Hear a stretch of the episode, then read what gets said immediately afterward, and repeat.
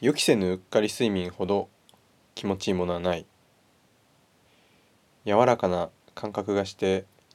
ふと目覚めると隣には寝息を立てている子供の顔。何か少し青ざめた感じがしてふと時計を見ると22時半。予定していた演奏ライブは21時半からだった。皆様本当にすいませんでしたハムでございますということでですねまあ今日はお詫びの配信とともにですね改めて人の運命についてハムの口からお話しさせていただこうというふうに思います。というのもですね私昨日は自分の演奏ライブをすっぽかして寝てしまったわけですけれどもあ告知ですけれどもですね今日の8時半。これは絶対にすっぽかしません。コラボライブということでケビンさんとお話しさせていただきますのでよろしくお願いします。実はですね昨日の朝僕は花粉症でなかなか寝つけなくてですね朝起きて4時半ぐらいに起きてですねちょっと本を読んでいたんですね。その本が東電福島原発事故総理大臣として考えたことというですね当時の総理大臣菅首相菅元首相がですね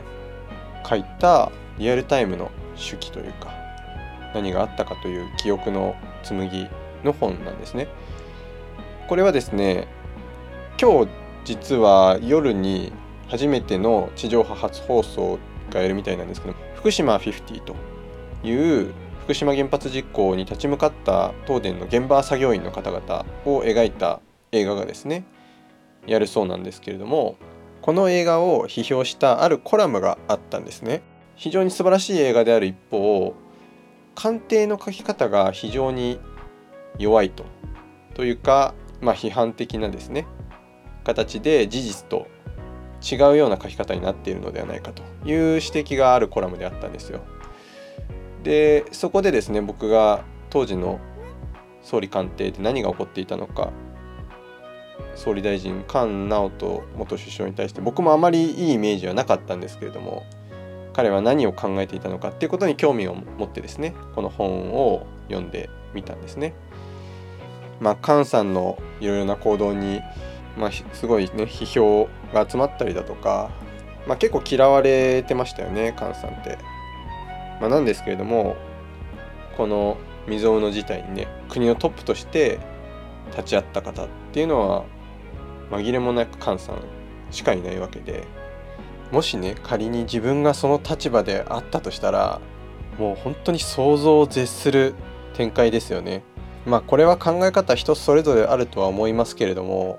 まあ、自分ができもしないようなことを安易に批判するのは良くないなっていうふうに思いましたし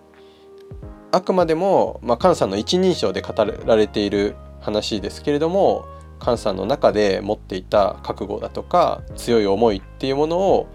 感じることができてすごいためになりましたさらには本当の意味で日本が滅亡沈没する危険性が本当に紙一重だったんだなということにですね改めて気づいてこれはやっぱり10年後の今でも認識しとかなきゃいけないなということは気づきました。まあ普段からですねネットでの稼ぎ方とか Twitter のフォロワーの伸ばし方みたいなそんな小手先の話ではなくてなるべく人間の本質的なことについて語りたいなというふうに思っているハムですけれどもまあねそんな普段のハムの話もどうでもよくなるくらいのまさに大きな事態だったんだろうなと。我々がこの東京や東日本にねこう住めているということ自体がある意味では奇跡のようなものなんだということを改めて思い出させてくれました。まあ3月の12日3月11日から10年1日経ちましたけれども10年前の3月12日はそれこそ大変な日だったわけでまだ僕らは1日経ったからはい次っていうふうにはならないかなというふうな思いも込めて少し話してみようと思います。実際ですね原発の爆発する映像とかを見たこともある方もいらっしゃると思うんですけれどもこの爆発ってこう何段階かにわたって爆発を繰り返していって最終的にその原発の中の格納容器が爆発したらもう全てアウトみたいな状況だったそうなんですよ。なんですけれどもその一歩手前の爆発まででなんとかですねこう海水の注入とかを含めてこう冷却することができて、まあ、炉心溶融には至らなかったというところなんですけれどもこれもしですね炉心溶融が起きていた場合ですね福島原発は全部で900万キロワット約あるというところでチェルノブイリの約2.4倍の発電容量があるということでこれがですね爆発をすると約5000万人の人が避難をしなきゃいけないと。で福島の半径250キロ圏内のですね、えー、と地域がもう、まあ、要は核の墓場みたいな形で使えなくなってしまうと、まあ、ここにはもう当然東京も含まれますしあの北はですねもう岩手まで。で西はもう新潟までですねというところも含まれると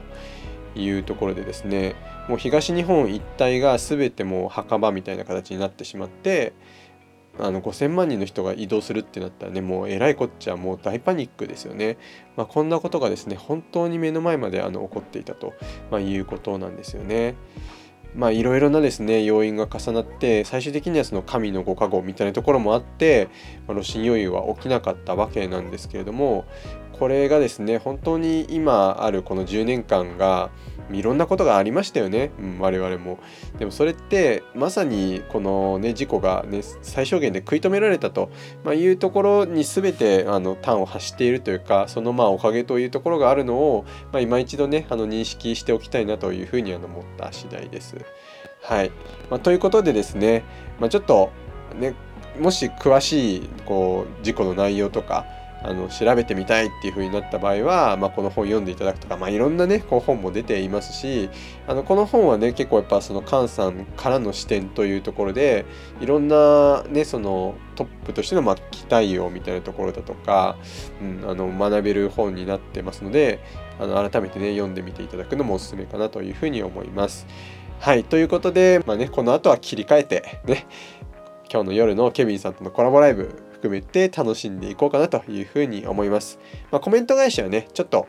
あの別の機会にさせていただきたいというふうに思ってます。本当に拙い歌を聴いていただいてありがとうございます。ということで今日も頑張っていきましょう。金曜日ですね。聞いていただきましてありがとうございました。今日も素敵な一日をお過ごしください。